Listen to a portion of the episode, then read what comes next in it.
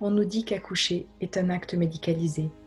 On nous dit que ça fait mal et cela nous fait poser la question de pourquoi souffrir inutilement.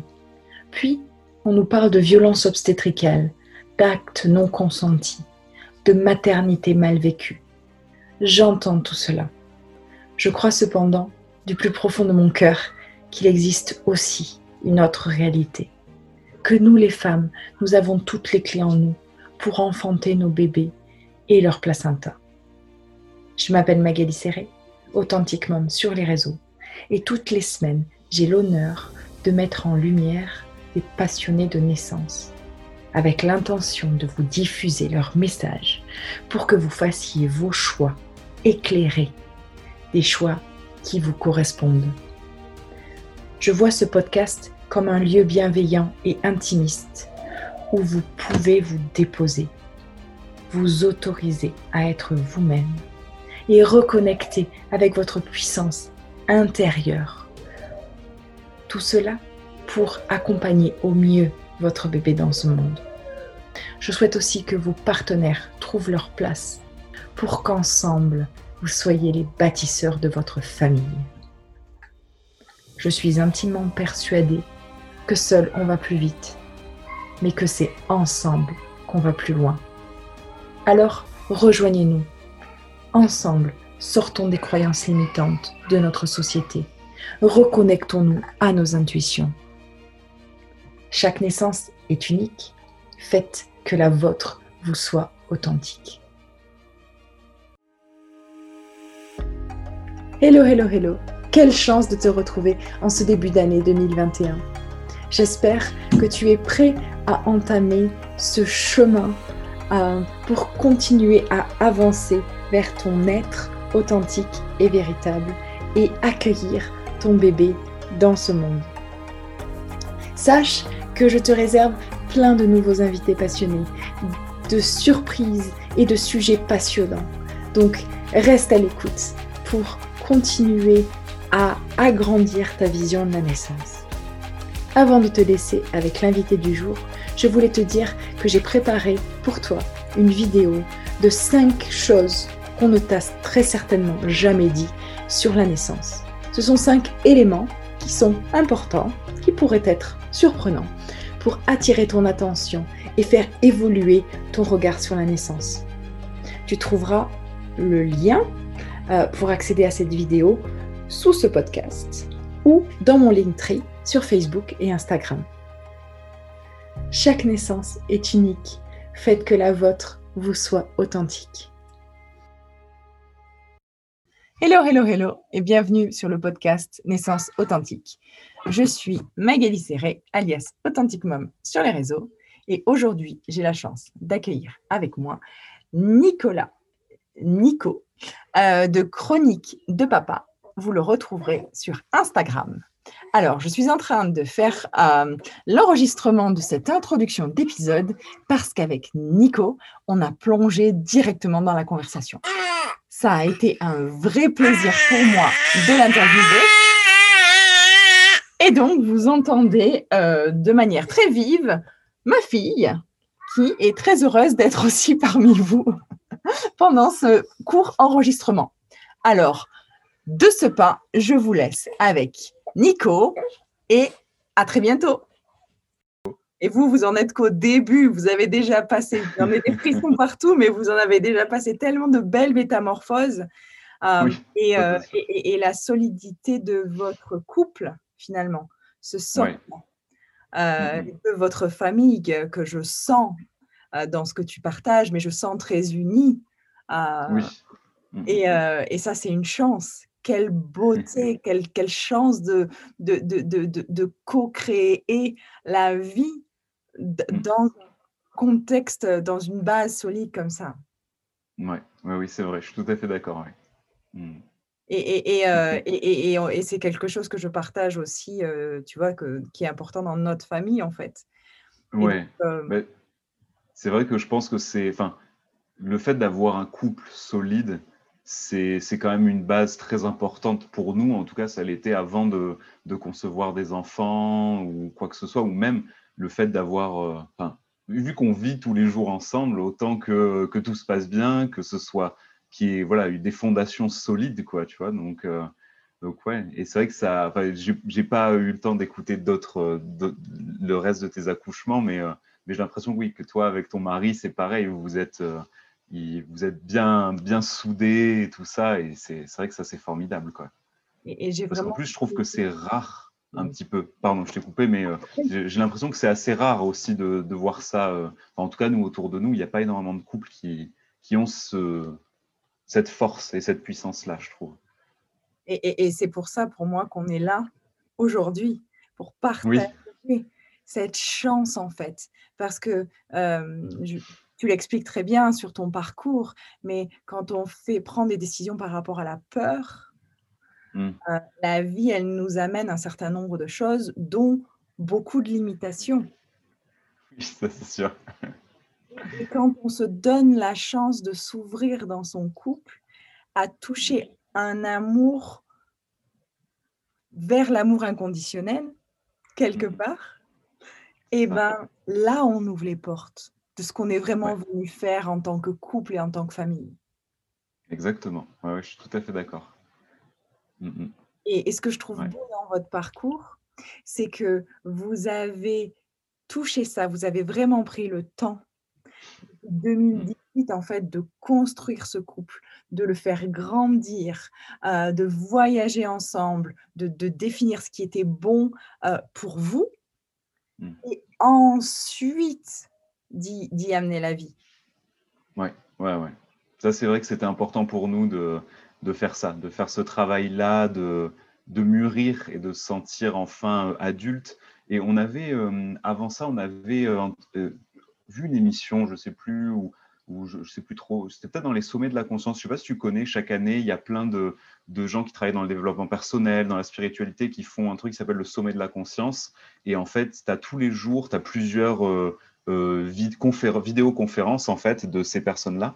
Et je crois qu'on avait, euh, avait vu une conférence de Martin Latulipe, peut-être que tu connais, c'est un Québécois et qui est très connu dans le développement personnel et tout ça, et qui parlait en fait de notre société aujourd'hui dans lesquelles on n'a plus ces rythmes, euh, ces, comment dire, ces rituels de passage de vie, et notamment celui de l'adolescence à la phase adulte où en fait, euh, enfin en exagérant, mais à l'époque, euh, en fait, tu, prenais par exemple les garçons, ils devaient aller survivre une nuit dans la forêt, puis quand ils revenaient, ça y est, c'était des hommes. Les filles, je sais plus ce qu'elles devaient faire, mais elles devaient faire autre chose. Et en fait, il y avait quelque chose qui marquait cette transition qu'aujourd'hui on n'a plus trop. En fait, on fait nos études, on finit les études, on va au boulot, et, techniquement on est adulte quand on passe au boulot, mais en fait, on ne l'est pas vraiment non plus. Et nous, on sentait ce, ce fait-là qu'au fond nous, on était encore des, des enfants et on sentait difficilement capable d'apporter à un enfant ce dont il, avait, il aurait besoin, tant qu'on ne se sentait pas au fond de nous vraiment adulte en fait. Donc, euh, donc voilà. Et c'est vrai que le voyage, ça a été ça aussi. Ça a été de, comme je, te l'écrivais, un voyage initiatique, on va dire. Donc, euh, donc ouais. Un voyage initiatique euh, en 2018 qui vous avait fait face à des, des, extrêmes limites. L'argent ah et puis, euh, il a failli perdre sa main euh, dans un petit travail pour essayer de gagner de l'argent. Donc, euh, ouais, c'est ça. Ah c'est ça. Et encore là, c'est juste deux choses résumées. Après, on a vécu tellement de choses pendant tout ce. Parce que le voyage a duré de 2018, de janvier 2018 à novembre 2019. Et en fait, bon, bah, pendant... en fait, on a fait la Nouvelle-Zélande, on a fait Bali, après on a fait le Canada. Euh, et, en fait, pendant tout ce temps-là, en fait, on a vécu bah, tellement de choses qui nous ont fait euh, travailler sur nous, évoluer et tout ça. Et c'est, franchement, ça, a été formidable. Quand on, quand on dit, moi j'avais toujours entendu, tu sais, dire les voyages forment la jeunesse. Mais c'est vrai, c'est vrai en fait. Et je trouve que quand tu pars comme ça en voyage, et nous, on l'a fait tard hein, parce que bah, là, moi, j'ai 34 ans, donc on est en 2000, 34 ans en 2020, donc on avait bah, 32 ans. Tu vois, souvent, tu pars en voyage à la fin de tes études ou quand tu as 20 ans ou quoi. Donc, euh, ça a été aussi, euh, mais ça a été super intéressant et vraiment très, très, euh, très, très formateur, quoi. Donc, ouais, une expérience formidable.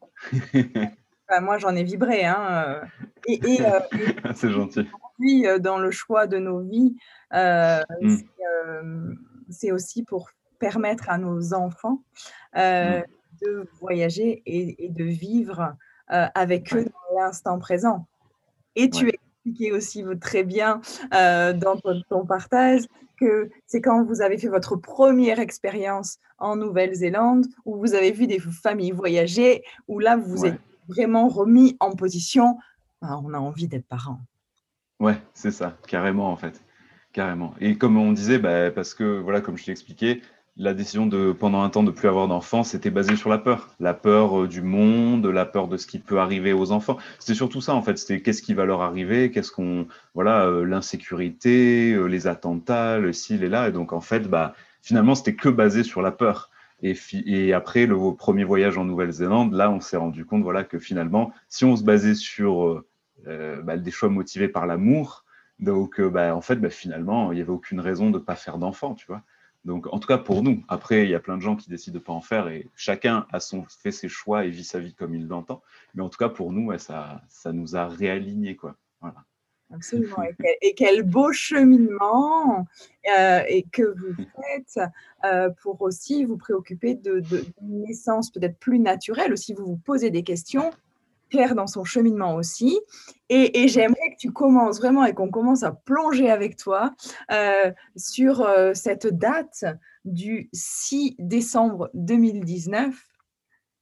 Oui. Tu vas apprendre que Claire est enceinte.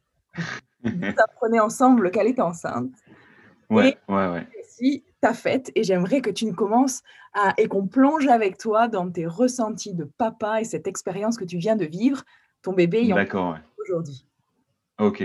Alors en fait, euh, si tu veux, donc le 6 décembre, donc en fait, nous, on a commencé à essayer, euh, à, se dire, ça y est, on, décide d'accueillir un, nouvel être dans notre vie, un petit être dans notre vie. Donc c'était début novembre. Donc, début novembre 2019. Et euh, donc on était encore au Canada et on savait qu'on allait partir la semaine d'après pour revenir en France. Et on s'était dit, donc là, ça y est, c'est le bon moment. Et donc, en fait, donc, depuis novembre 2019, donc, bah, voilà, on arrête les moyens de contraception. Et euh, Claire, ça faisait longtemps qu'elle euh, avait arrêté la pilule. Euh, on n'était que sur du préservatif, des moyens de contraception naturels, voilà, là aussi. Et je pense que c'est important aussi parce que Claire avait, depuis longtemps, s'était dit qu'elle voulait préparer sainement son corps pour le jour où elle voudrait porter la vie. Donc, voilà. Et donc, en fait, on, est, donc on est revenu en France début novembre. Et en fait, euh, donc ça faisait un mois qu'on était en France, on faisait plein de démarches pour, euh, parce qu'en fait on était en congé sans solde, donc on faisait plein de démarches pour retrouver, retourner dans nos anciens emplois, euh, en sachant qu'en fait on savait pas encore où est-ce qu'on allait être affecté, parce qu'on savait qu'ils nous gardaient un poste quelque part, nous on est fonctionnaires, mais on savait pas où en France. Donc en fait, euh, on attendait les retours de savoir où est-ce qu'on serait et tout. Et en même temps, on essayait de rapatrier un peu différentes choses parce que quand on est parti en voyage, on avait tout vendu. Donc on avait juste quelques fringues, euh, deux, trois bricoles, mais on n'avait aucun mobilier ni quoi que ce soit. Donc on était en train d'organiser tout ça. Et en fait, Claire euh, s'est rendue compte qu'elle avait des grosses douleurs dans le rein droit, en fait depuis quelque temps. Et on s'est dit, bah là, on va en profiter, elle va aller voir un médecin pour voir est-ce qu'il y a quelque chose de dangereux ou quoi, euh, notamment avec ce projet de grossesse. Et euh, donc, euh, différentes petites analyses, ils savent pas trop. Et donc, en fait, on lui prescrit un scanner. Donc, à une échographie, on voit qu'il y a un calcul dans le rein, mais ils lui disent qu'il faut faire un scanner pour vérifier si le type du calcul et pour pouvoir savoir est-ce qu'il va falloir opérer ou est-ce qu'il va falloir faire des ondes de choc ou quoi. Et, euh, et donc, voilà, donc le 6 décembre, Claire prend rendez-vous pour aller faire un scanner. Et en fait, le médecin lui avait dit, par contre, vous ne pourrez pas faire de scanner si vous êtes enceinte. Vous n'êtes pas enceinte. Et lui avait dit, bah, en fait, euh, là, on est en projet, mais je ferai un test le matin avant le scanner, comme ça, ce sera OK. OK. Donc, le matin, elle fait le test de grossesse avant le scanner. Le test est négatif. Donc, elle dit, bah, nickel, je vais au scanner. Et là, elle arrive au scanner et euh, donc la petite, euh, la petite, je dis petite parce qu'elle était jeune, mais euh, donc la, jeune préparatrice pour le scanner lui redemande si elle est enceinte et elle lui dit bah là je suis en projet, mais non non je suis pas du tout enceinte, j'ai fait le test ce matin. Et là en fait la préparatrice prend ça super sérieusement et lui dit non non mais là un test c'est pas suffisant. Depuis combien de temps vous essayez de tomber enceinte? Elle lui dit bah un mois. Et elle lui dit bah non non vous pouvez pas vous pouvez pas faire de faire de, de scanner tant qu'on n'a pas les résultats du test. Euh, et, là, pendant que Claire vivait tout ça, en fait, elle était toute seule. Moi, j'étais avec mon père euh, en train de bricoler, faire des travaux chez lui et tout ça. Et en fait, Claire m'a envoyé juste un petit message en me disant Bon, bah là, ils ont du retard avec le scanner. Euh, je suis obligé d'attendre, je te tiens au courant et tout ça. Moi, je savais pas qu'il se passait tout ça avec le, truc de la grossesse, tu vois. Et, euh, donc en fait, euh, et, donc en fait, elle devait passer absolument le scanner ce jour-là parce qu'elle avait rendez-vous avec un chirurgien la semaine d'après. Il fallait avoir les résultats et tout ça. Et donc en fait, au niveau de l'imagerie médicale, ils ont été super. Tout le monde s'est mis en, c'est plié en quatre. Il y a eu tout un truc qui s'est mis pour qu'elle puisse faire une prise de sang dans la foulée, envoyer les résultats dans un autre labo qui ferait les tests tout de suite, lui rendre le jour J en, trois heures. Elle a fait la prise de sang, elle a eu les résultats. Et en fait, euh, au moment de recevoir les résultats, euh, la préparatrice euh, pour l'analyse, donc qui avait reçu les résultats, la regarde et en fait lui dit euh, alors je sais pas si je dois vous dire félicitations ou pas mais en fait vous êtes enceinte. Et donc en fait c'est comme ça que Claire a appris qu'elle était enceinte de une semaine en fait. Et, euh, et donc bon c'était la super joie pour elle et tout ça machin. Et en fait elle s'est dit elle a commencé à réfléchir comment est-ce qu'elle allait me l'annoncer en fait et en fait, elle voulait faire un petit truc, tu vois, avec peut-être un petit cadeau ou quelque chose, ou un petit, un petit quelque chose. Mais en fait, ça aurait pris quelques jours, le temps de mettre ça en place. Et en fait, euh, finalement, elle n'a pas voulu attendre, euh, elle n'a pas voulu attendre euh, plus longtemps. Et donc, elle m'a, elle m'a appelé et elle me dit, donc moi, j'étais dans les travaux avec mon père. Et sur le coup, vu qu'on revenait du Canada et qu'on attendait de savoir où on allait être affecté, on était logé chez ma mère. Et donc, en fait, euh, donc Claire m'appelle et me dit voilà, euh, bon, bah là, j'ai, euh, il y a le scanner, j'ai pas pu le faire, mais non, elle m'a pas dit qu'elle n'a pas pu le faire. Elle m'a dit oui, il faut que je te parle avant qu'on. Parce que normalement, on devait se retrouver chez ma mère une fois que moi j'avais fini les travaux et qu'elle le scanner. Elle me dit bon, par contre, il faut que je te parle, là, le scanner, voilà. Bah, mais par contre, j'ai pas envie qu'on soit chez, chez ta mère parce que j'ai envie qu'on soit rien que tous les deux pour qu'on en discute et tout ça. Et en fait, bah, moi, sur le coup, la seule chose à laquelle j'ai pensé, c'est bah, il y a peut-être quelque chose de super grave, quoi, parce qu'elle m'avait pas dit qu'elle n'avait pas pu faire le scanner, tu vois. Donc je me suis dit, bon, bah merde, scanner. Euh, puis après, tu commences à penser, tu vois, tu dis, bon, bah, est-ce qu'ils ont vu une tumeur dans le rein, un truc ou quoi? Je me suis dit, bon, bah écoute, euh, on verra bien. Euh, et puis, bah, on se retrouve quand on se retrouve. Donc, on s'était donné rendez-vous sur un petit parking pas trop loin de chez ma mère et tout ça. Moi, j'étais en vélo, donc je me rappelle, donc je reviens des, du, des travaux de chez mon père. J'étais en vélo, tout ça. J'arrive en avance. Je m'assois sur un petit banc, puis j'attends Claire. Puis je la vois arriver en voiture et tout ça. Et puis donc, euh, donc là, bon, on se retrouve. Et puis je lui dis, bon, bah, alors qu'est-ce qui se passe avec ce scanner et tout ça, machin et tout ça? Et là, en fait, elle me dit, euh, bon, bah, tu vas être papa, direct comme ça. Et en fait, là, j'étais là, je fais, et je dis, quoi? Mais t'es sûr? Donc là, elle était morte de rire parce que je lui dis, t'es sûr, tu vois? Et elle me dit, oui, oui, je suis sûr et tout. Et donc là, quand elle me raconte tout ce qui s'est passé avec le scanner et tout ça, bon là, ça a été l'explosion de joie, quoi, tu vois?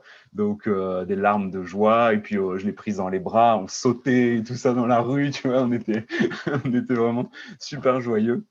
Donc c'était euh, c'était vraiment, vraiment extraordinaire, quoi.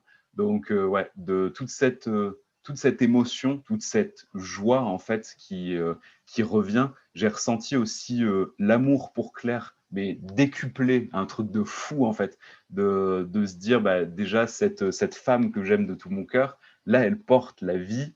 Euh, c'est aussi, je sais pas, la, la représentation de, de notre amour aussi, comme on le dit depuis, depuis qu'elle était dans le ventre de Claire, c'est notre fils, c'est le bébé de l'amour, quoi, tu vois. Donc, euh, donc voilà, et c'est, j'ai vraiment ressenti ça. Ce qui m'a aussi vraiment impressionné, c'était de voir à quel point je ne pensais pas que je pouvais aimer Claire encore plus que ce que je l'aimais, quoi, tu vois. Donc euh, c'était, euh, c'était vraiment très, très, très puissant. Et ouais, cette joie extraordinaire et, formidable, quoi. Donc, donc voilà, voilà sur le, le jour J, sur comment, comment j'ai appris que j'étais papa. Et en plus, c'était ma fête. Donc, euh, donc voilà, le jour de ma fête. Ah oui, c'est ça. Elle m'a dit bonne fête. Non, ah oui, oh là là, purée, tu vois, maintenant j'y repense. Mais en fait, non, c'est pas ça. Désolé, parce que tu vois, j'oublie finalement. En fait, elle m'a regardé et en fait, parce qu'elle m'avait pas souhaité ma fête encore. Et en fait, donc on s'est retrouvés et là, elle m'a regardé et je lui ai dit qu'est-ce qui se passe avec le scanner et tout ça? Et elle m'a regardé elle m'a dit bonne fête, papa. Et c'est là, c'est pour ça que j'étais là et que je lui ai dit mais t'es sûr et tout. Voilà. Oui, c'était le bonne fête, papa. C'est ça, maintenant que, maintenant que je m'en souviens. Ah ouais. Ouais, c'est magnifique euh dans ce que tu partages, c'est aussi la chronicité de la vie qui fait que cette petite euh, assistante, elle, elle, pas assistante, enfin, cette, cette, femme, elle arrête tout le process. Ouais, ouais, ouais. C'est quand même. Ah ouais, elle a pris ça super au sérieux. Euh, ouais, ouais. De, de ce qui est arrêté, waouh! et donc, ça nous a permis en plus de savoir qu'elle était enceinte au bout d'une semaine, quoi, tu vois. Donc, euh, souvent, d'habitude, tu la prends au bout d'un mois ou quoi. Donc, euh, donc ça, c'était vraiment génial, quoi. Donc, euh, donc ouais. Mais ouais, c'est la, petite, petite magie, petite magie de la vie, quoi. Puis, grosse surprise parce que bah, on s'y attendait pas. Surtout que le matin, elle avait fait le test avant de partir et elle me l'avait montré, c'était négatif. Donc en fait, il y avait. C'est pour ça, comme je te dis, moi, quand elle me parlait, elle me dit oui, il faut qu'on se parle avant de rentrer chez ta mère et tout ça, machin me suis dit, bon, bah, bon, bah, déjà, elle a fait le scanner parce qu'elle n'est pas enceinte. Et puis, donc, finalement, le soir, bah, si. Donc, ouais. Magnifique. Et donc, vous commencez votre, euh, votre journey, votre, votre chemin. Notre aventure. Votre aventure vers un accouchement qui sera à domicile. Et vous allez aussi faire un placenta lotus. Donc, est-ce que tu peux nous parler de ce cheminement que vous faites? Parce que à cette date-là, au bout d'une semaine de grossesse, vous n'êtes pas en train de parler d'accouchement à domicile ni de placenta lotus. Non, non pas du tout.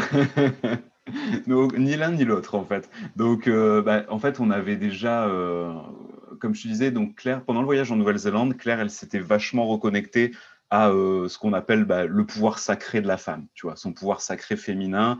On a rencontré, on a été hébergé pendant un temps chez une femme formidable qui est prof de yoga et qui, elle aussi, plus tard, hein, parce que elle, c'est vers la quarantaine qu'elle a découvert tout ça, s'est reconnectée en Nouvelle-Zélande à beaucoup de choses sur, euh, sur la femme et tout ça, et a euh, notamment fait connaître à Claire le livre Lune Rouge, je ne sais pas si tu, connais, voilà, sur les cycles de la femme et tout ça. Donc, euh, pardon?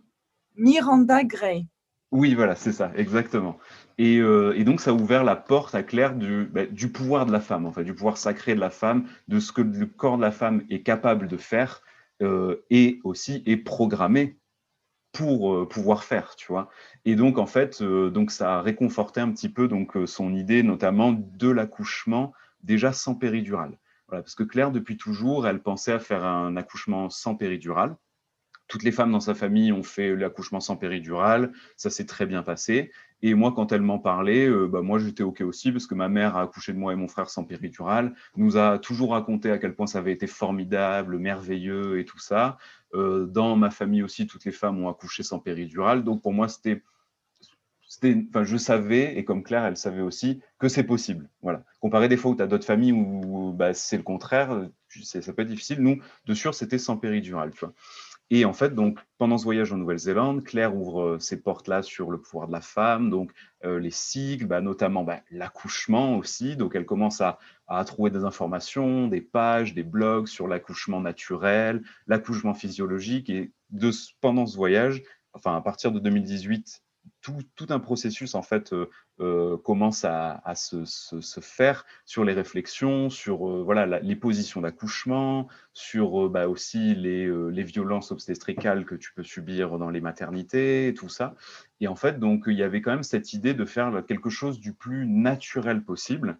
Et on voulait vraiment, on avait quand même déjà cette idée de trouver une maternité où on a la possibilité d'avoir quelque chose euh, de naturel, tu vois, sans péridurale, où Claire peut prendre les positions qu'elle veut, tu vois. On n'était pas encore au, courant, euh, tu vois, de, la, piscine, on avait entendu parler, mais Claire, elle voulait pas. Elle m'avait dit, ah non, jamais, non, moi, j'ai pas envie d'accoucher dans l'eau, ça me plaît pas, et tout. Puis on, avait cette idée, on avait vu une émission, tu sais, à l'époque, les Baby Boom, je sais pas si tu connais. Et euh, voilà. Et en fait, à un moment donné, Claire, en 2014, elle a regardé tous les épisodes, tu vois, et elle était déjà, tu vois, dans un processus un petit peu euh, de, la, de, la, maternité, d'être intéressée par ça. Et en fait, on avait vu un épisode où ils faisaient des accouchements dans l'eau, mais que en piscine, tu vois, dans les grandes piscines et tout. Et elle me disait, ouais, j'ai pas envie. En plus, il fait froid en dehors de l'eau et tout. Enfin, ça, ça l'attirait pas du tout, tu vois. Donc voilà. Mais il y avait déjà quand même cette idée de faire quelque chose d'assez naturel. Et, euh, et alors, attends, j'essaie de, remettre un petit peu euh, chronologiquement, les, choses. Euh, et donc, en fait, ouais, voilà. Et, en fait, donc, pendant notre voyage, on a commencé aussi donc à, à, penser à tout ce qui enfin, à développer notre spiritualité. Euh, et nous, la façon dont on voit la vie et dont elle nous parle aujourd'hui, c'est le principe de, des âmes et les réincarnations des âmes et le fait que une âme vient intégrer un corps, et donc notamment que l'âme de l'enfant choisi ben, sa famille, ses parents, mais aussi sa famille par rapport à tous les autres membres qui composent la famille, par rapport à ce qu'elle va pouvoir expérimenter et travailler dans, dans la vie qu'elle va, qu'elle, bah, va venir vivre, voilà, tout simplement. Et en fait, on se rendait compte aussi que les accouchements en maternité classique, il n'y avait pas ce, cette considération-là, tu vois, spiritualité, tout ça, c'était très médicalisé. Et ça, on commençait déjà à se dire, bon, il faut vraiment qu'on trouve une maternité ou une clinique très ouverte, on va dire, où si on parle de, de l'âme de notre bébé, qu'on ne nous regarde pas euh, bizarrement ou quoi, tu vois. Donc il y avait déjà un petit peu ça. Et en fait, quand on part du Canada, Claire, donc avec ce projet, ça y est, on part du Canada, on va lancer un bébé et tout ça.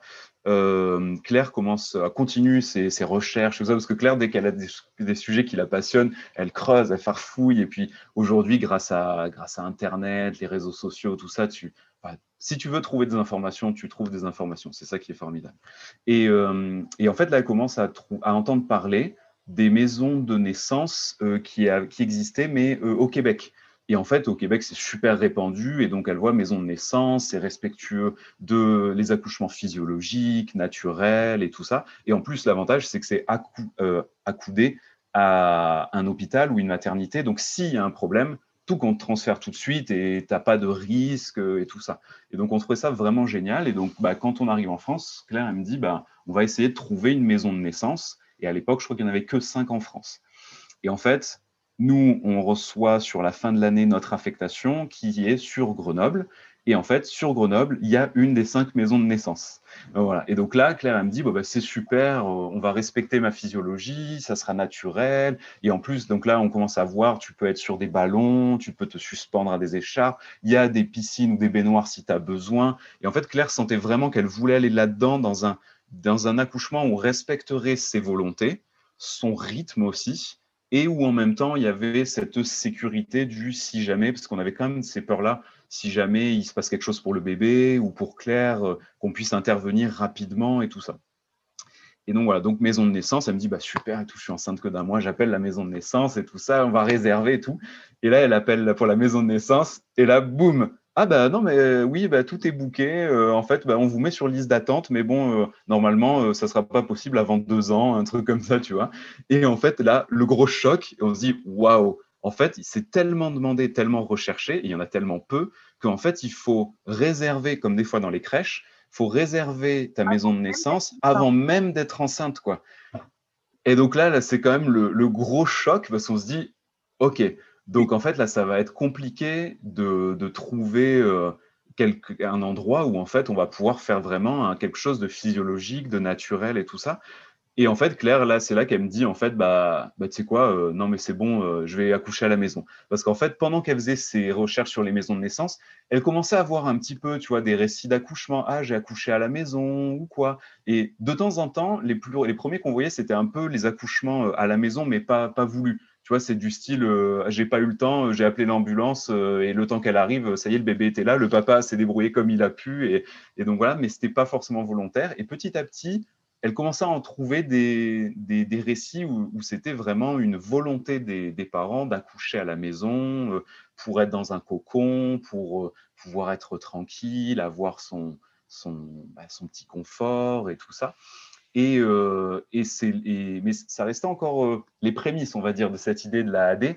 Et c'est là que, bah, voilà, avec le fait qu'il n'y ait pas possibilité d'avoir les maisons de naissance, et entre-temps, on avait fait aussi la toute première écho dans une clinique euh, sur Grenoble qui était considérée comme la clinique la plus respectueuse, euh, d'après les commentaires de ce qu'on avait vu sur Internet, tout ça, la plus, euh, la plus respectueuse de la physiologie et tout ça. Si tu arrives avec un projet de naissance où tu expliques ce que tu veux, c'est respecté. Il n'y a pas de salle spéciale, tu vois, les salles entre guillemets nature ou quoi, mais apparemment le personnel est quand même préparé, formé, tout ça. Et en fait, donc, on va faire cet écho dans cette première clinique et on s'est dit, bah, au pire, il y a cette clinique-là. Et en fait, la clinique, c'était horrible. C'était horrible. Tu arrives, en fait, elle est en plein centre-ville de Grenoble. Pour te garer, il n'y a pas de parking. Euh, spécial pour la clinique. Donc, faut te garer, trouver un endroit, payer le parc-mètre. Euh, et si tu n'as pas de place juste devant, bon, tu peux déposer la maman. Mais après, toi, ta voiture, faut aller te la garer, tu vois.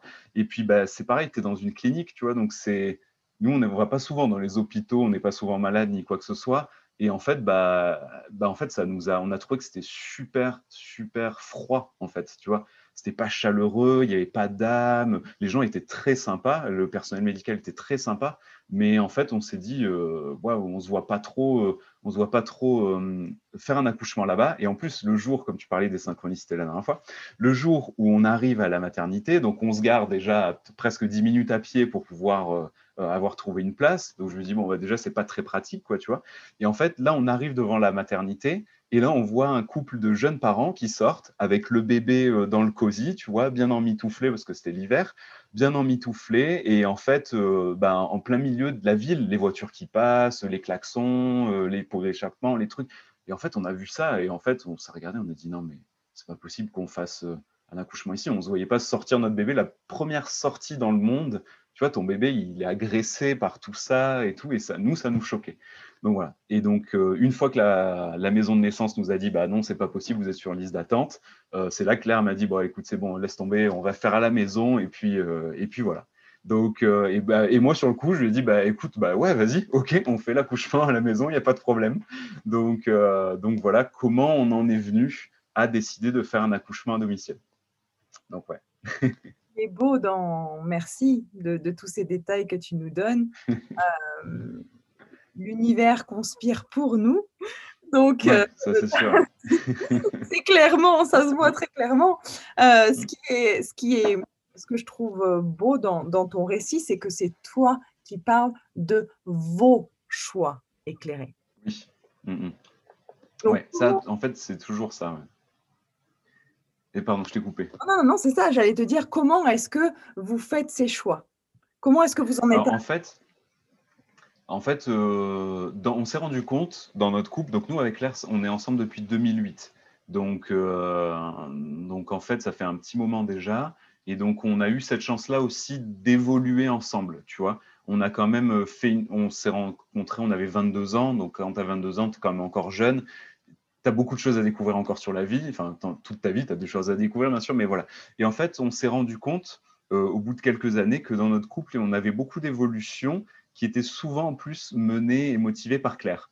En fait, Claire, elle a toujours eu euh, cet aspect euh, alternatif, cette vision de la vie alternative. et en fait, et donc en fait, à chaque fois qu'elle a une idée, en fait, elle va la creuser. Et en fait, dès qu'elle a creusé, qu'elle a, qu'elle a compris comment, comment fonctionne la chose, tu vois, en fait, elle va m'en parler. Et en fait, elle, c'est l'étincelle, si tu veux. Et moi, ensuite, moi, je suis le moteur et moi, je pousse. Donc, en fait, une fois que moi, elle m'a parlé de la chose, par contre, même si moi, je, moi, je suis toujours. Euh, moi, j'ai une formation, j'ai été ingénieur euh, bah, comme toi aussi avant. Et donc, j'ai toujours ce truc, par contre, de vouloir comprendre aussi comment les choses fonctionnent. Et quand on me dit quelque chose, même si moi, je pense différemment, j'ai cette ouverture d'esprit pour me dire je suis pas d'accord, mais pourquoi est-ce qu'il pense comme ça? Je regarde. Ah ouais, ok, tu vois, c'est, c'est, pour moi, c'est un peu comme euh, quand tu, tu, démontes un, moteur, tu dis où as, parce que moi j'étais ingénieur mécanique, tu vois. Donc en fait, c'est moi je, l'ai conçu comme ça, lui il l'a conçu comme ça. Pourquoi? Tu vois, je démonte, je vois.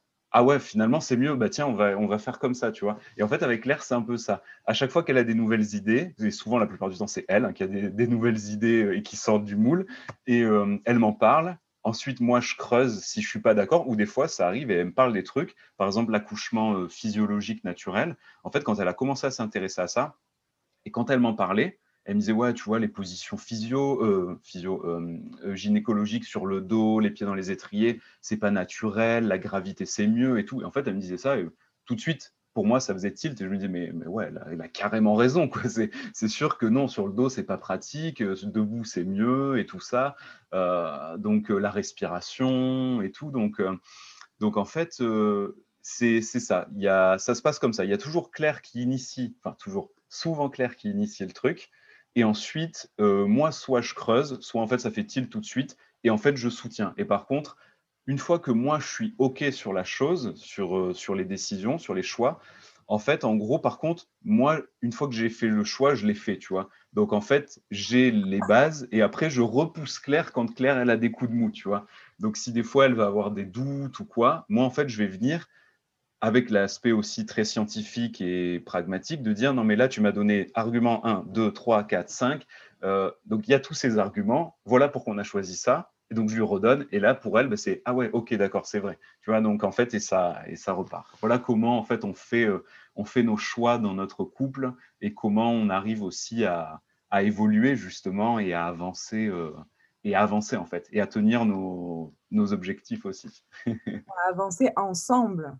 C'est ça, exactement. Vraiment, euh, je, vois ça, vous êtes un puzzle, en fait. Et il y a vraiment. Et ce, ce, yin et ce yang, ce côté féminin et masculin avec ce moteur, l'étincelle, comme tu l'as si bien expliqué, et puis le moteur qui, qui s'enclenche, et ensuite le féminin, parce que nous c'est pareil, qui tout à coup se remet à goûter de son choix. Alors que heureusement qu'il y a ce masculin là qui est fort. non mais attends, on l'a déjà fait le truc là, on y va. Ah oui, ah oui, c'est vrai. Et j'adore ça. on est tous des parts, on a tous des parts de féminin et de masculin en nous. mais dans le couple, ce côté de, de c'est ensemble en fait. Et, ensemble, on est encore plus fort. et on va C'est ça, exactement. Je suis tout à fait d'accord avec toi. Et c'est vrai que on a vu euh, justement sur certains récits d'accouchement, des fois malheureusement, ou euh, d'accouchement à domicile, où en fait c'était vraiment la volonté de la maman, mais le papa, lui, il n'était pas du tout pour. Et en fait, à quel point ça avait été notamment dur pour la maman à vivre, parce que bah, elle voyait que le papa, soit le jour J, bah, était complètement absent parce que pour lui, euh, il voulait pas du tout faire ça et c'était ok. Tu veux, on a vu des, récits des fois, malheureusement. Pour moi, je trouve ça triste, mais euh, c'est, tu vois, tu veux faire ça, moi, je suis pas d'accord. Bah, bah tu le fais et puis par contre, euh, bah, tu te débrouilles, quoi, tu vois. Et, et ou des fois ou d'autres où par contre, bah, le papa bah, était là le jour J, mais, mais le pauvre était complètement perdu et paniqué parce que c'était pas son choix vraiment, tu vois. Donc, donc voilà, je trouve que c'est vraiment important, surtout pour l'accouchement à domicile. Euh, mais après, dans tous les choix de vie, en couple, je, trouve que c'est important aussi que les deux soient d'accord pour aller dans ce sens-là. Parce que ça permet, comme tu dis, euh, ça permet ensemble d'aller plus loin, en fait. Donc, euh, bon, voilà. donc, Claire, dans sa grossesse, elle a fait un cheminement et donc elle a changé. Tu as dû, j'imagine, voir les changements physiques, bien sûr, mais aussi psychologiques, émotionnels. Et comment est-ce que toi, tu arrives à t'accrocher au train? Ouais et faire qu'on ne te laisse pas sur le, sur le, le bord de la gare, là, pendant qu'elle avance euh, dans, dans, sa métamorphose. Comment vous avez fait ouais. ben, En fait, euh, nous, si tu veux, depuis le début, l'idée d'avoir un enfant, c'était l'idée du couple, tu vois. Donc, euh, en fait, dès le départ, on s'est dit, si on fait un enfant, c'est tous les deux, en fait. C'est pas la maman toute seule et le papa à côté, même si la maman ne vit ça euh, complètement différemment que le papa, c'est sûr et certain. Euh, moi, je dis toujours, euh, quand je discute avec d'autres papas, on, on, peut jamais, on peut, on pourra jamais comprendre ce que, ce que les femmes vivent pendant la grossesse, pendant l'accouchement, et même après, parce que le lien qui unit une mère à son enfant, en tant que, tant tu, en tant qu'homme, et même pour d'autres femmes qui n'ont pas donné la vie, tu, tu peux pas comprendre. Tu, tu peux jamais comprendre. Tu peux que imaginer. Et ne serait-ce que d'imaginer, par contre, déjà, ça aide beaucoup d'essayer d'imaginer ce que l'autre personne, ce que la femme ressent. Et donc, en fait, donc déjà, ça, le fait d'avoir cette volonté d'être euh, tous les deux très impliqués, euh, c'est très important et, et, nous, ça nous a beaucoup aidé. Je pense que moi, ce qui m'a aidé aussi, c'est que j'avais toujours entendu mes parents me raconter euh, que, enfin notamment ma mère me racontait que mon père était très impliqué pendant ma grossesse, enfin ma grossesse, euh, pendant la grossesse de ma mère euh, quand elle m'attendait moi, et que elle lui parlait, il me parlait à travers le ventre et tout ça, machin. Et donc depuis toujours, moi pour moi c'était normal que le papa soit présent, parle avec le bébé, crée un lien et tout ça. Et elle me racontait, voilà, quand il posait sa main, que je donnais des coups et que bah, c'était cool d'avoir ce lien-là. Et donc, en fait, nous, on avait, moi, j'avais déjà cette, euh, cette volonté-là. Et de par mon vécu avec, euh, avec mon père, parce qu'on va dire que hum, moi, j'ai eu un père euh, très, très sévère et très distant, on va dire. Donc, je savais qu'il m'aimait, il me le disait, tout ça, mais il y avait ce. Il me, il me manquait quand même dans la relation que j'avais avec mon père un lien, tu vois. Et en fait, je m'étais toujours dit, quand j'aurai un enfant, je créerai ce lien qui m'a manqué, tu vois. Donc, euh, voilà. Et un jour, j'avais rencontré euh, une dame qui m'avait dit euh, effectivement, de toute façon, tout ce qui nous arrive dans la vie nous arrive pas par hasard. Et elle m'avait dit, de toute façon, tu peux remercier ton père pour tout ce qu'il t'a donné, tout l'amour, tout ce qu'il t'a appris et ceci et cela, parce qu'il était très présent, mais distant, on va dire, tu vois. Donc voilà. Et tu peux le remercier pour tout ce qu'il t'a pas donné, parce que justement, ça te donnera peut-être envie de faire différemment et de le donner toi à ton enfant. Et donc c'est exactement ça. En fait, moi, je me suis dit, je veux vraiment avec mon enfant, être présent, être vraiment avoir un lien fort, tu vois, avec, euh, avec mon enfant. En tout cas, faire tout ce que je peux. Et puis après, quand lui, il voudra plus avoir ce lien et prendre sa distance, il le prendra. ça sera son choix. Mais en tout cas, tant que je peux, lui, le faire. Donc, en fait, bah, pour moi, euh, avec aussi cette vision de la vie, de la réincarnation de l'âme, de l'âme qui choisit ses parents et qui ensuite décide de se réincarner, pour moi, en fait, bah, c'est super important de montrer à cette petite âme que oui, il y a la maman qui est là et qui, euh, qui le porte et tout ça, mais que le papa, il est là aussi, tu vois, et qu'il le considère, qu'il l'attend, qu'il prend soin aussi du bébé en prenant soin aussi de la maman. Donc, euh, donc voilà, donc en fait, il y a finalement, on a vécu, et tu me l'avais dit dans, dans, un, dans un commentaire, nous, on a vécu notre grossesse aussi, tu vois. C'est pas la grossesse de Claire et moi, je me suis rattaché, tu vois, ou, ou quoi. En fait, c'était notre grossesse c'est notre grossesse, notre accouchement, euh, notre allaitement aussi.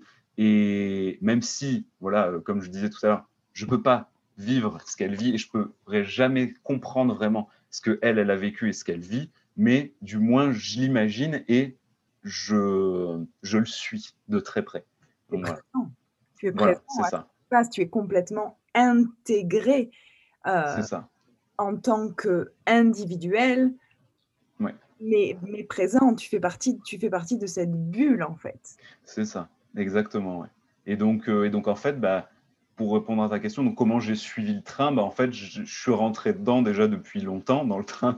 Donc, en fait, euh, en fait, avec Claire, en gros, on est dans le même wagon depuis longtemps et on avance au fur et à mesure. Et, après, par contre, ce qui est génial, nous, ce qui nous aide beaucoup dans notre couple, c'est dès qu'il y en a un qui fait des recherches, qui évolue sur un cheminement de pensée, en fait, il en parle à l'autre. Et donc, Claire, pendant sa grossesse, tout ce qu'elle tout ce qu'elle découvrait, tout ce qu'elle vivait, ça aussi, je la remercie énormément, c'est qu'en fait, tout ce qu'elle ressentait, elle me le partageait.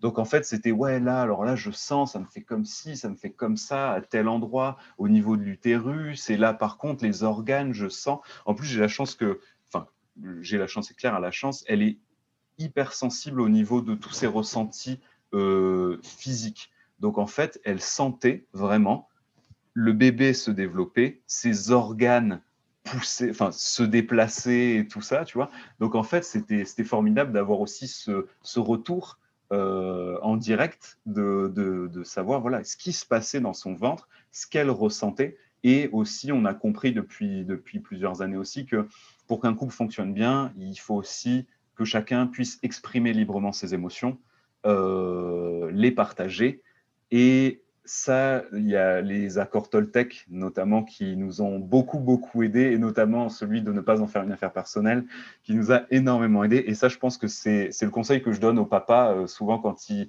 disent qu'ils ont du mal à gérer des fois les sautes d'humeur et tout de, pendant la grossesse de la maman. C'est euh, n'en fais pas une affaire personnelle. Parce que c'est pas contre toi que la maman, elle, est, en colère ou quoi. Et des fois, c'est vrai qu'il y a eu des sautes d'humeur comme ça avec Claire. Euh, pour des bêtises que d'habitude, elle, euh, ça aurait pas pris une telle ampleur. Et là, ça prend une telle ampleur. Bah, en fait, tu te dis, bon, OK, là, c'est la grossesse, il y a les hormones. Euh, c'est différent entre chaque femme. Il y a des femmes, ça va, ça va pas du tout se passer. Chez deux, ça va se passer. Et par contre, Claire, étant donné qu'elle avait fait toutes ses recherches, elle était consciente de ça. Donc, quand des fois, elle, partait dans des, dans des états qui étaient pas, euh, pas habituels, en fait, elle, me le disait, même elle me disait, là, euh, de toute façon, tu pourras rien y faire. Là, je sais que c'est pas normal que je réagisse comme ça, mais il faut que je réagisse comme ça, tu vois. Donc, euh, donc voilà. Et moi, étant donné que je m'étais renseigné aussi et que j'avais fait toutes ces recherches et qu'elle m'avait transmises ou tout ça, en fait, que j'étais informé sur, euh, le sujet, bah, en fait, j'étais pas surpris, tu vois sur le coup, ça surprend parce que quand tu, quand tu te prends euh, un, un, grand coup de soufflante et tu sais pas pourquoi, ouais, tu, dis oh, ok. Après, tu reviens, voilà, tu dis ok, bon, c'est normal, il n'y a pas de souci, on prend et puis on laisse couler et puis, euh, et puis voilà quoi. Donc, euh, donc voilà. Et c'est ouais, vraiment ce cheminement ensemble. Et, et c'est comment tous les deux, en fait, vous faites un effort entre guillemets, parce que c'est un effort, c'est une envie en fait, ça devient une envie de partager parce qu'on se sent beaucoup plus fort ensemble ensuite, mais elle d'exprimer ses ressentis pour que toi tu ressentes et toi d'être présent à ce qu'elle exprime sans le prendre de manière personnelle. Oui. pour l'accompagner. C'est ça, ouais, exactement. et, et, ça, c'est oh, c'est fort. Ouais, merci. mais je trouve aussi, mais je trouve que c'est, vrai, pour moi, c'est, la base d'un, couple qui roule bien, en fait. Que ce soit pour la grossesse, que ce soit pour la vie de tous les jours, mais même après, même au-delà du couple, des relations euh, humaines euh, classiques. Après, dans notre société, on n'a pas, on nous apprend pas à exprimer nos émotions et, et on nous apprend pas aussi à, à écouter les émotions des autres sans, sans euh, se sentir jugé, parce que des fois, euh, la personne nous exprime quelque chose qu'on l'a fait qui l'a blessé, mais après, ça l'a blessé peut-être parce qu'elle, elle décide d'être blessée. Donc voilà, notre, notre, cheminement aussi sur le développement personnel et la spiritualité nous a aussi appris à, faire en sorte que euh, si la personne des fois réagit d'une certaine façon, c'est pas parce que toi tu as fait quelque chose de mal, c'est parce que elle, ça lui renvoie des choses, des blessures, et, euh, et donc, donc voilà, et une même chose qui va être dit à deux personnes différentes va très bien passer sur l'une et sur l'autre va pas, pas du tout passer parce que elles ont des choses à, régler euh, différentes. Quoi. Donc, euh, donc voilà. c'est super, c'est oui, cette idée que quand on exprime quelque chose, finalement, ça nous appartient. Et ça appartient pas Et l'autre, il est témoin parce qu'on le choisit sur notre chemin aussi, parce qu'on a envie d'être. Et, et, et, et, c'est comment ne pas le prendre personnellement? C'est tout un travail et c'est tellement beau quand un couple fait, mm. fonctionne comme ça parce que parce qu'on va plus loin. Enfin, moi, j'en suis persuadée et nous aussi, on le oui. Ouais. il y a des ouais, bah à dire que tout à coup, euh, le ciel est bleu tous les jours, euh, il y a des petits, il y a des, il y a des, il y a des licornes et, et, tout va bien. Pas du tout. Il y a des hauts, C'est ça. Mais on est en sécurité dans ce couple-là. Ouais, je suis tout à fait d'accord avec toi. Et c'est bah, très, très agréable de, bah, de, discuter avec toi et de voir que bah, vous, votre couple fonctionne aussi euh, de cette façon-là. Et c'est génial, quoi, je trouve. C'est une chance qu'on se donne. Ouais, bah ouais, je pense aussi. Et c'est une chance qu'on donne à notre famille, à nos enfants. Ouais, aussi, bah, justement, ouais, c'est ce que j'allais te demander, parce que je pense que cette, cette communication que tu mets en place avec euh, bah, ton mari, tu dois mettre la même en place avec euh, sûrement avec tes enfants. Ouais. Quand, on s'est rendu compte qu'on voulait s'accompagner l'un l'autre, mmh on s'est aussi dit waouh, alors nos enfants, on est là pour les accompagner. Ils nous ont mmh choisis et on est là pour les mmh accompagner à devenir ce que eux sont venus incarner. C'est ça. Je suis tout à fait d'accord. Exactement. Et donc, c'est pas mon chemin à moi. C'est ça. Mm, mm. c'est beau. Hein ouais. et, et c'est tout un apprentissage. Hein et il y, ah bah, oui, oui. y a des bas et ça bouge et tu trouves un équilibre et tout à coup, paf, ça répose. et c'est le chemin de la vie en fait. On, on, est là pour vivre ces expériences de vie. C'est ça, c'est ça exactement. Ah c'est vrai qu'après, quand tu comprends dans la vie que même les moments difficiles, ils sont là pour euh, te faire évoluer et t'apprendre beaucoup de choses, bah, tu les vois différemment et puis euh, c'est beaucoup plus, beaucoup mieux, je trouve. et, je trouve que justement, quand on a un moment difficile et qu'on se dit waouh, qu'est-ce qu'il vient nous mm. apprendre? Ouais, c'est ça. Qu'est-ce qu'il vient nous apprendre? Et qu'on se dit mm, oui, mm. c'est ça. Yes Le coup de bâton là de l'univers, c'est ça. si t'as pas compris, il s'arrête. C'est super. C'est comme dans un jeu vidéo, on passe à la prochaine étape en fait. C'est ça, exactement. Exactement. La vie, c'est un jeu vidéo en fait, de toute façon. de toute façon, on est notre propre héros, donc. Euh. c'est absolument ça. Et donc, en tant que papa, comment est-ce que tu avances dans les derniers mois qui vous amènent à l'enfantement? Parce que l'enfantement, euh, physiologiquement dans ce qui se passe chez la femme, c'est quand même, ça peut faire peur à certains hommes. Il y a une puissance là. Ouais, ouais, ouais. Et euh, bah, alors en fait, sur les derniers mois, donc en fait, ça a été bah, toute la toute la préparation finale, on va dire, de, l'accouchement et tout ça à domicile. Donc euh, après, c'est pareil, comment, euh, rapidement, comme on disait, les synchronicités de la vie, quand les choses doivent se faire, elles se font. Euh, quand Claire a décidé de faire l'accouchement à domicile, elle a regardé les sages-femmes qui faisaient les accouchements à domicile autour de Grenoble. Et en fait, bon, il n'y en avait pas énormément. Elle a pris rendez-vous dans un premier cabinet. Et le feeling est super bien passé tout de suite et tout ça. Euh, voilà, une femme, Cécile, notre, notre sage-femme formidable, qui nous a raconté aussi son cheminement de comment elle en est venue des accouchements en maternité à venir à faire les accouchements à domicile et tout ça, ses propres accouchements à elle aussi, tu vois, donc euh, qui n'avaient pas forcément, pas tous été faits à domicile non plus, donc euh, voilà. Et, et donc, donc, en fait, il y a eu toutes, ces, toutes ces préparations, les rendez-vous réguliers là-bas. Moi, j'ai eu la chance aussi de faire la grossesse de Claire. Euh, toute la grossesse de Claire a été faite quasiment pendant le confinement. Et en fait, étant donné que Claire était personne à risque, en fait, moi, au travail, j'ai été euh, mis en situation, euh, ce qu'on appelle situation santé fragile, pour ne pas prendre de risque de contamination avec Claire. En fait, moi, j'étais à la maison pendant tout le confinement. Et en fait, j'ai pu m'organiser de sorte que, à chaque fois qu'elle avait un rendez-vous avec la sage-femme, j'ai été avec elle au rendez-vous. Donc j'ai fait, toutes les échos, j'ai fait tous les rendez-vous avec la sage-femme, tous les rendez-vous de préparation à l'accouchement, je les ai fait aussi. Et en fait, ben, ça, ça, ça, a beaucoup aidé. Et moi, je conseille à tous les papas de, de faire en sorte de poser euh, une après-midi ou quoi, mais d'aller faire tous les rendez-vous. Parce que ben, déjà, tu entends euh, tout ce qui se dit. Donc, euh, quand la sage-femme va discuter, mais que ce soit à domicile ou pas à domicile, je pense que c'est quand même intéressant. et ça te permet aussi de poser des questions. Et donc, en fait, pendant tous ces derniers mois, moi, ça m'a permis aussi de poser toutes les questions que j'avais à poser à la sage-femme euh, par rapport au déroulement de l'accouchement à domicile, tu vois. Et en fait, on s'est rendu compte avec Claire aussi, bon, de par notre expérience, euh, notre vécu en Nouvelle-Zélande, enfin notre voyage, notamment que euh, il faut se libérer des peurs si tu veux avancer facilement sur tes chemins, en fait. Et, et donc, en fait, on a fait le point, chacun de notre côté, sur les différentes peurs qu'on avait avec l'accouchement à domicile, tu vois. Qu'est-ce qui, qu'est-ce qui nous bloquait, qu'est-ce qui viscéralement euh, nous, nous faisait peur et pouvait euh, le jour J euh, créer une grosse panique et, être handicapant. Et en fait, donc, bah, ça demande un certain travail parce que ça demande de se poser devant une feuille, peut-être. enfin, même pas peut-être, je pense que le mieux, c'est d'être devant une feuille et d'écrire toutes tes peurs et tout ça. Et donc, en fait, ça a permis, moi, ça m'a permis de les lister et ça a permis de, à chaque fois qu'on voyait la sage-femme, de lui poser les questions et en fait, au final, d'arriver vers euh, à être rassuré par rapport à l'accouchement. Donc, euh, comme je te, comme je te l'avais écrit, moi notamment, une des grosses peurs que j'avais, c'était que le bébé sorte avec le cordon autour du cou. Parce qu'on te dit toujours, ouais, s'il a le cordon, euh, ah, vite, vite, il faut le réanimer, tout ça, machin. Et en fait, bah, la sage-femme m'a juste dit, bah non, tu sais, en fait, je, je sais plus, mais je crois qu'elle m'a dit 70%, 80% des bébés qui naissent, naissent avec le cordon autour du cou. Mais en fait, tant qu'il n'y a pas d'étranglement, bah, en fait, tout va bien. On lui déroule du coup, et puis ça va. Ah, bon, déjà, moi, je me suis ah, bon, en fait, ouais, ça va, c'est cool, quoi, tu vois, c'est pas inquiétant.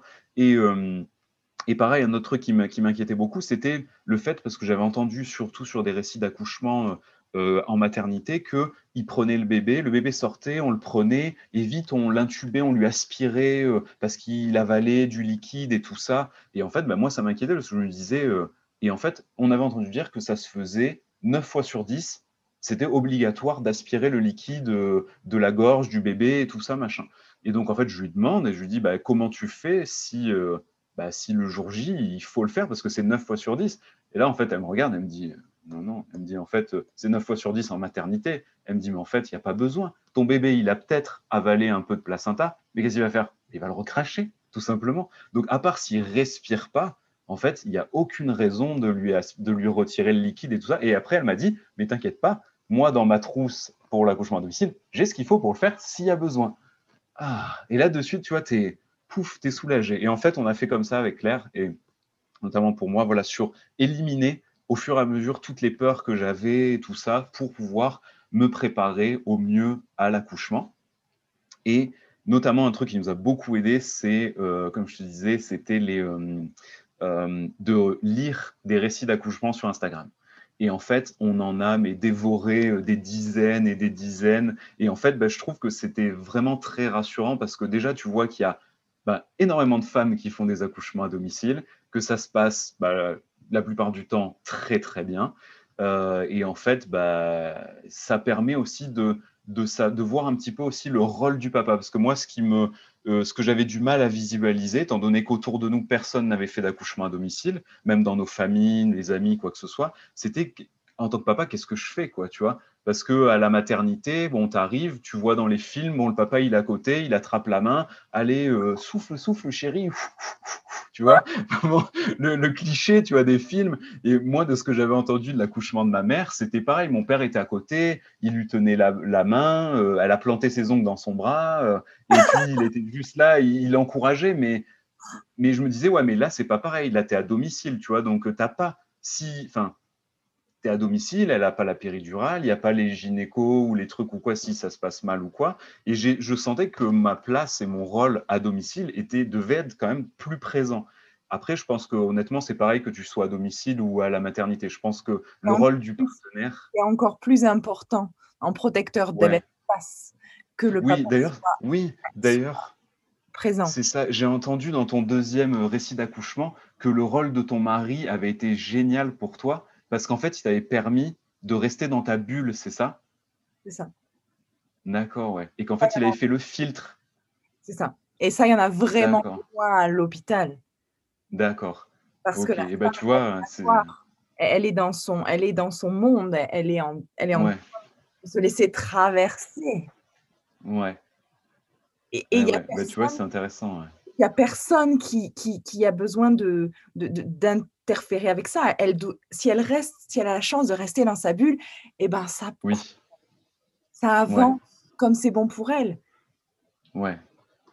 Et ça, ouais, ça, tu vois, finalement, ben, ben, c'est intéressant parce que moi, pour moi, dans ma tête, c'était super important que le papa euh, sache euh, et, sa place et tout à domicile, mais finalement, comme tu le dis, c'est même encore plus important peut-être euh, dans la maternité, quoi. Donc, donc c'est génial. Et ça, je pense qu'il faut voilà, se préparer. Ouais. Ah ouais. Et, et je sais plus ce que je disais, désolé. donc euh, voilà, ouais, ouais. Donc euh, oui, donc la place du papa. Et donc moi, c'était qu'est-ce que, comment je peux aider Claire le jour J et qu'est-ce que je peux faire et tout ça. Et donc là, par contre, on avait décidé aussi euh, dès le début d'avoir une doula, une doula entre guillemets attitrée.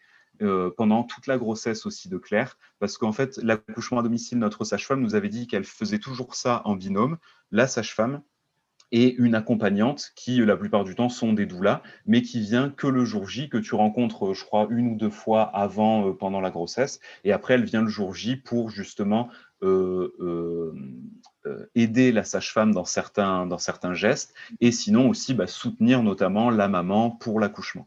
Et en fait, nous, on s'était dit qu'on voulait vraiment avoir un accompagnement complet du avant et aussi surtout du après. Parce qu'on a appris, pendant la grossesse, on a appris l'importance du postpartum et, euh, et de l'accompagnement aussi bah, post, post-natal de la maman et notamment des parents. Donc, euh, voilà. Et donc en fait, bah, cet accompagnement qu'on a eu avec euh, toutes les questions que j'ai pu poser à la sage-femme, toutes les questions aussi que j'ai pu poser à la doula, parce que ben, c'est pareil, notre doula, euh, Anaël, ben, a été vraiment formidable et elle avait notamment cette, on l'a choisi pour ça, cette euh, notion de la spiritualité, de l'accompagnement de l'âme, de voilà, donc c'est ça nous a permis aussi de parler de beaucoup de choses, de se préparer aussi sur le plan spirituel. On a fait, elle nous a proposé plein de rituels et tout ça, donc c'était c'était formidable. Et, ça, toutes ces préparations, notamment avec les rituels aussi sur les derniers mois de la grossesse, ça nous a permis de d'avancer tous les deux avec Claire et moi en tant que papa, bah, d'être intégré totalement aussi euh, dans ce dans ce cheminement. Donc euh, donc voilà. Et après, moi en tant que papa, par contre, je me suis occupé sur les derniers mois de tout ce qui est euh, organisation, on va dire, logistique. tu vois, euh, la piscine d'accouchement, percer les trous au plafond pour suspendre la, suspendre la, l'écharpe pour que Claire puisse s'y mettre, débarrasser le salon, euh, faire la place, mettre les, les, différents ustensiles aux différents endroits, préparer la nourriture pour le jour J et pour le postpartum, préparer les sacs pour la maternité au cas où il y a un transfert si l'accouchement se passe mal. Bon, en plus, nous, on a eu quelque chose aussi ça a été aussi euh, très particulier, mais là, l'univers aussi est venu nous chercher sur les peurs, et notamment sur celle de Claire, parce qu'en fait, euh, normalement, l'accouchement à domicile peut se faire si, euh, tout va bien, bien sûr, hein, avec les échographies, tout ça. Et à partir du moment où tu es dans ton dernier mois avant la date, la date d'accouchement prévue, tu peux faire l'accouchement à domicile. Et si c'est avant, par contre, tu es obligé, tu vas à la maternité. Voilà. En, enfin, en France, c'est comme ça. Et euh, voilà, parce qu'après, il y a plein d'autres pays où l'accouchement à domicile, euh, enfin, c'est voilà, beaucoup plus facile et tout ça. Euh, et donc, en fait, nous, ce qui s'est passé par contre, c'est que bah, le dernier mois de grossesse de Claire, c'était le mois d'août. Et en fait, pendant ce mois d'août, notre sage-femme et notre doula ont pris des congés où elles n'étaient pas du tout disponibles. Donc, en fait, il y a eu un battement, c'était pas long mais il y a eu un battement de cinq jours où en fait, si Claire, euh, bah, si euh, notre fille décidait de venir à ce moment-là, en fait, on était obligé d'aller à la maternité. Et ça, ça a été quand même très difficile à gérer parce que tu te dis, bah, tu es dans ton dernier mois, tu peux faire ton accouchement à domicile, mais là, en fait, euh, ben non, en fait non. si bébé décide de venir maintenant, ben non, tu es obligé d'aller à la maternité. quoi. Donc en fait, on a dû, on a dû prévoir les sacs pendant ces cinq jours-là comme si on allait à la maternité, tout le matériel et tout comme si on allait à la maternité. Et à la fin des cinq jours, euh, et en plus les cinq jours étaient euh, pas au, milieu du mois, mais ils étaient euh, dans la deuxième semaine du mois, tu vois. Donc en fait, pendant jusqu'avant ces cinq jours, on avait tout préparé pour l'accouchement à domicile, plus les sacs au cas où il y a un transfert. Mais s'il y a un transfert, tu as besoin de moins de choses, tu vois. Et puis des ustensiles, enfin du matériel dont tu as besoin pour l'accouchement. Euh, vraiment auprès de toi. Donc, si c'est à la maison, il faut que ce soit disponible à la maison, mais si c'est à la maternité, il faut que ce soit dans les sacs. Donc, donc on avait tout préparé là. Ensuite, dès qu'on arrivé sur les cinq jours de, vide, où s'il y avait l'accouchement, c'était la maternité, remballe tout ce qu'il y avait à la maison, mets dans les sacs, prépare tous les sacs et tout ça, machin. Et après, une fois que les cinq jours étaient passés, redéballe tout, refait, euh, tout, hein, réinstalle tout à la maison et reprépare des sacs d'urgence pour la maternité. Donc bon, ça, ça a été, ça a été ça a, été difficile au niveau de l'organisation et ça a été difficile à gérer euh, psychologiquement aussi parce que bah, voilà, si tu, si tu choisis de faire l'accouchement à domicile, c'est pour des bonnes raisons, c'est notamment parce que tu n'as pas envie d'aller en maternité. Donc en fait, de te dire, euh, bah là, euh, je dois aller en maternité, mais, mais ce n'est pas mon choix, c'est parce que bah, l'univers aura décidé qu'il faut que j'aille en maternité. Donc après, bon, avec notre philosophie de la vie, on, voilà, on a travaillé sur nos peurs, on s'est dit, bon, bah, si vraiment ça se passe, de toute façon, qu'est-ce que tu veux y faire? Tu vas, tu vas. Hein, mais, euh, mais bon, voilà. Et donc, en fait, Claire euh, était dans son dernier mois de grossesse. Était, elle a eu une grossesse très, très euh, elle a, difficile. Elle a été extrêmement fatiguée, des maux de grossesse très violents pendant très très longtemps. Et souvent on dit ouais c'est le premier mois ou quoi. Non, avec Claire ça a duré très longtemps. Donc en fait euh, bah, là c'est moi qui gérais toute la logistique et tout ça. Bon après moi j'aime bien faire ça donc donc ça a été, mais c'est quand même beaucoup de ça demande beaucoup d'organisation, euh, beaucoup de beaucoup d'énergie aussi ouais et de présence. Donc, euh, donc voilà. Puis Claire aussi elle aime bien vérifier, tu vois, que tout est bien. Et c'est normal parce que, en plus, c'est elle qui est concernée par l'accouchement. Donc, quand on faisait les sacs, on les faisait ensemble, tu vois. Donc elle me disait voilà, si tu mets ça, donc je lui montrais aussi où je le mettais parce que on avait entendu dire aussi que pendant le confinement, des fois il y avait des maternités qui refusaient les papas. Donc euh, bon, moi honnêtement, j'étais prêt vraiment à faire tout ce que je pouvais euh, pour rester, quitte à de leur demander d'appeler la police, leur dire d'appeler la police s'ils voulaient me faire sortir de l'hôpital, mais bon bref. Euh, mais au cas où elle était toute seule, il fallait qu'elle sache où les choses étaient rangées pour pouvoir euh, s'en sortir. Donc bon voilà, c'était toute une organisation aussi, parce qu'on parle de la préparation mentale, psychologique et tout ça, mais il y a aussi la préparation technique, tu vois, qu'il faut qu'il faut prévoir aussi quoi. Donc voilà. Et, tu l'expliques très bien, euh, il y a toute une place qui est, là pour le papa. Hmm. Carrément. Carrément. Ben, je pense que, enfin, nous, pour nous, c'était. C'est vrai qu'à chaque fois, je dis nous, mais en fait, on, a tellement vécu ça ensemble que, que voilà, mais c'est vraiment. Si la maman, elle peut avoir à se concentrer que sur sa grossesse et à ce qu'elle ressent et ce qu'elle vit, bah, c'est le mieux, quoi si elle n'a pas à s'occuper de, de, préparer les sacs, de ah est-ce qu'il manque ci, est-ce qu'il manque ça, ou est-ce que là j'ai tous mes ustensiles pour, enfin tout mon matériel pour l'accouchement à domicile, est-ce qu'il y a de quoi manger, est-ce que ceci, est-ce que cela, bah, c'est mieux. Elle au moins elle peut rester concentrée, elle est dans ses ressentis. Et ce que, de ce que moi, bah, Claire m'a partagé, c'est tellement intense ce que vous vivez, vous les femmes, pendant cette grossesse et tout ça, que moi, je trouve que c'est normal de pouvoir vous libérer l'esprit. Et c'est une page que un blog que j'aime bien suivre, Papa Plume, qui parle, je ne sais pas si tu connais, qui parle beaucoup de la charge mentale de la femme. Et en fait, notamment dans la grossesse, moi je trouve si on peut vous euh, ah, je trouve pas le mot, mais c'est grave, euh, libérer le plus possible de charge mentale, bah, c'est le mieux. Quoi. Alléger. L'expérience. Alléger, voilà, merci. J'avais le mot en anglais, mais je ne l'avais pas en français. Et euh, donc, si, si, on peut vous alléger votre charge mentale, bah, c'est top. Comme ça, vous, vous pouvez être concentré dans, dans, dans cette expérience extraordinaire et qui arrive bah, pas si souvent dans, une, dans la vie d'une femme, parce que même si tu peux avoir plusieurs enfants, dans toute une vie, c'est pas si souvent. Donc, euh, pouvoir le vivre, euh, le vivre intensément. Après, nous, on a aussi cette vision que c'est important pour la femme d'être consciente, de faire une grossesse consciente, en fait, tu vois, et d'être consciente de tout ce qui se passe, de tout ce qui se joue pour toi, pour ton enfant, pour ton couple et tout ça. Donc, donc voilà, donc ça, ça, nous, ça, ça fait que aussi on a pris ce chemin-là où moi j'avais une grosse place de par aussi cette volonté de permettre à Claire d'être concentrée sur, euh, bah, sur sa bulle, quoi, sur sa grossesse. Quoi. Donc ouais. Magique. Magique. Mais ça fait une heure qu'on parle. Waouh. Ah après, je parle beaucoup, c'est vrai qu'une fois qu'on me lance, non, non. je donne souvent beaucoup de détails. Mais... Il y a tellement encore à partager.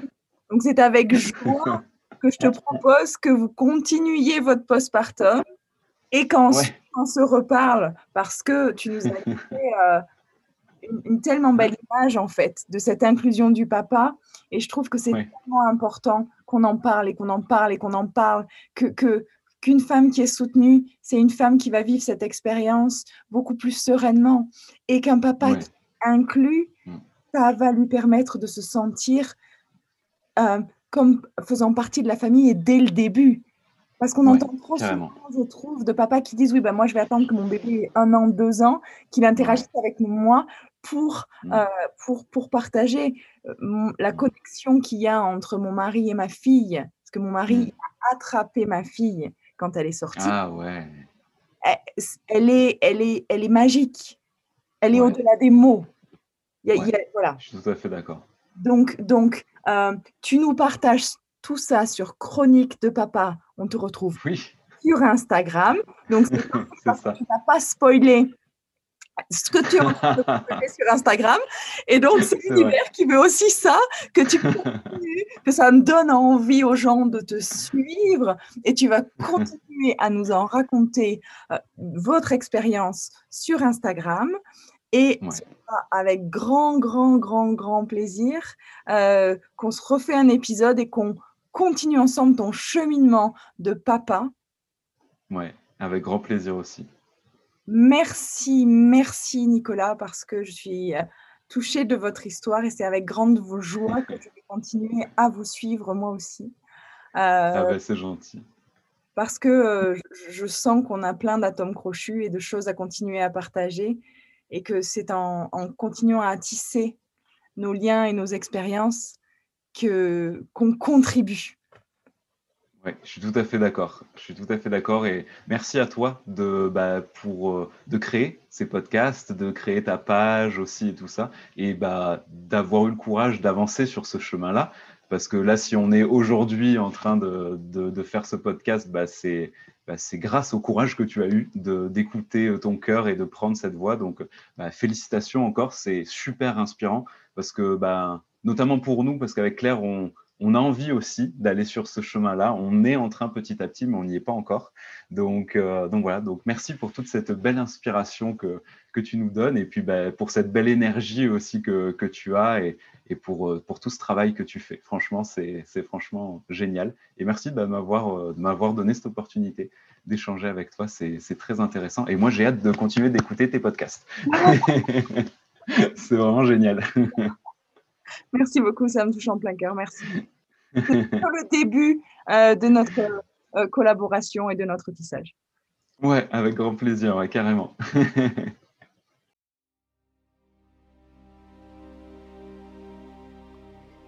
Et voilà, l'épisode est fini pour aujourd'hui.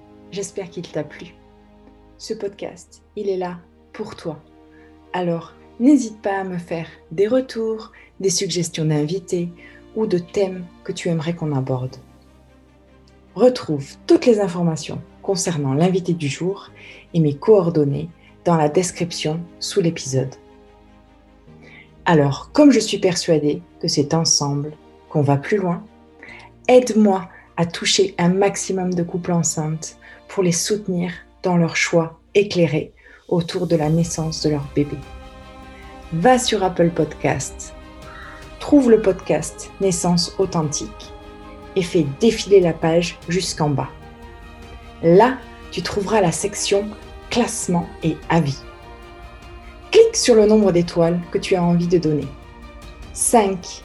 C'est évidemment le mieux pour vraiment soutenir au maximum le podcast. Je te retrouve la semaine prochaine pour un nouvel épisode. En attendant, prenez soin de vous. Chaque naissance est unique. Faites que la vôtre vous soit authentique.